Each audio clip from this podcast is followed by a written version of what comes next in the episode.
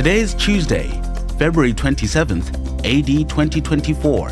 This is the Africa Review in 5, written by Paul Schlehlein and presented by Yamikani Katunga. Zimbabwe and King Manasseh.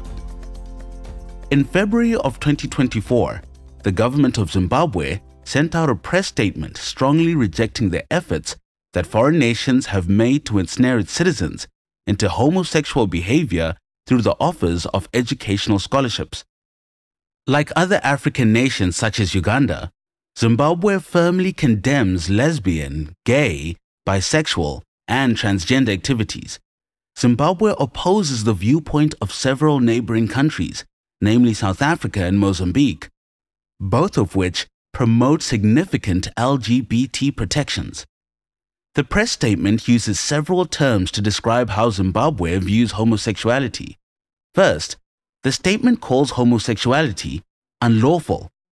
In keeping with Romans 13 and God's command that governments be a terror to bad conduct, Zimbabwe has enacted legislation opposing homosexuality. This includes sodomy law, section 76 from 2006, which forbids explicit homosexual behavior.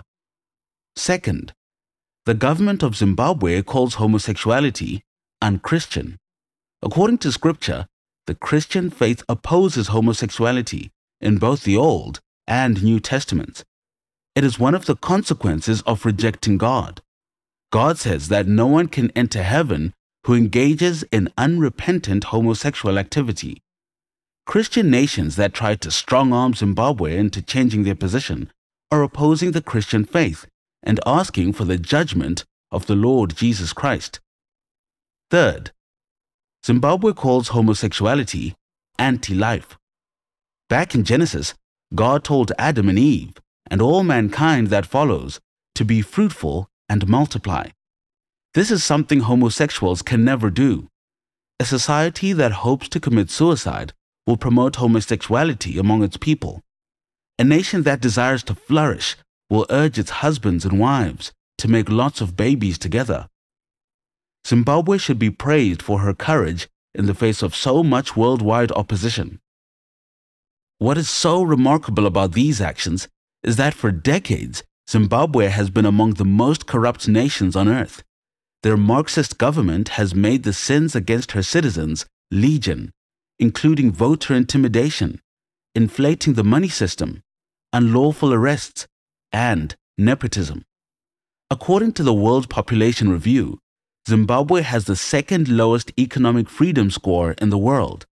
Her recent stand for righteousness is like a rose on a pile of manure. Zimbabwe is similar to King Manasseh, who was king of the southern kingdom of Judah.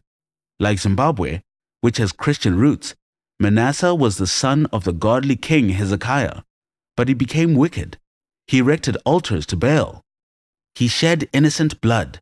So horrible were the sins of King Manasseh that God considered him to be more wicked than the pagan nations that lived among him. So God judged Manasseh. He sent the Assyrians to capture the king and take him away into captivity. This humbled Manasseh and led him to repentance. 2 Chronicles 33 verses 12 to 13 say, When Manasseh was in distress, he entreated the favor of the Lord his God and humbled himself greatly before the God of his fathers. He prayed to him, and God was moved by his entreaty and heard his plea and brought him again to Jerusalem into his kingdom. Then Manasseh knew that the Lord was God. Just as God restored King Manasseh, he can forgive Zimbabwe. Standing upright for a biblical view of marriage is a good start. Now, if she will humble herself and pray and forsake her evil ways, God will forgive and heal her land and bless her with his favor. And that's it for the Africa Review in 5 on this Tuesday, February 27th, in the year of our Lord, 2024. Subscribe to the Missionary Minds podcast on Spotify or Apple Podcasts. I'm Yamikani Katunga. Be not weary in well doing.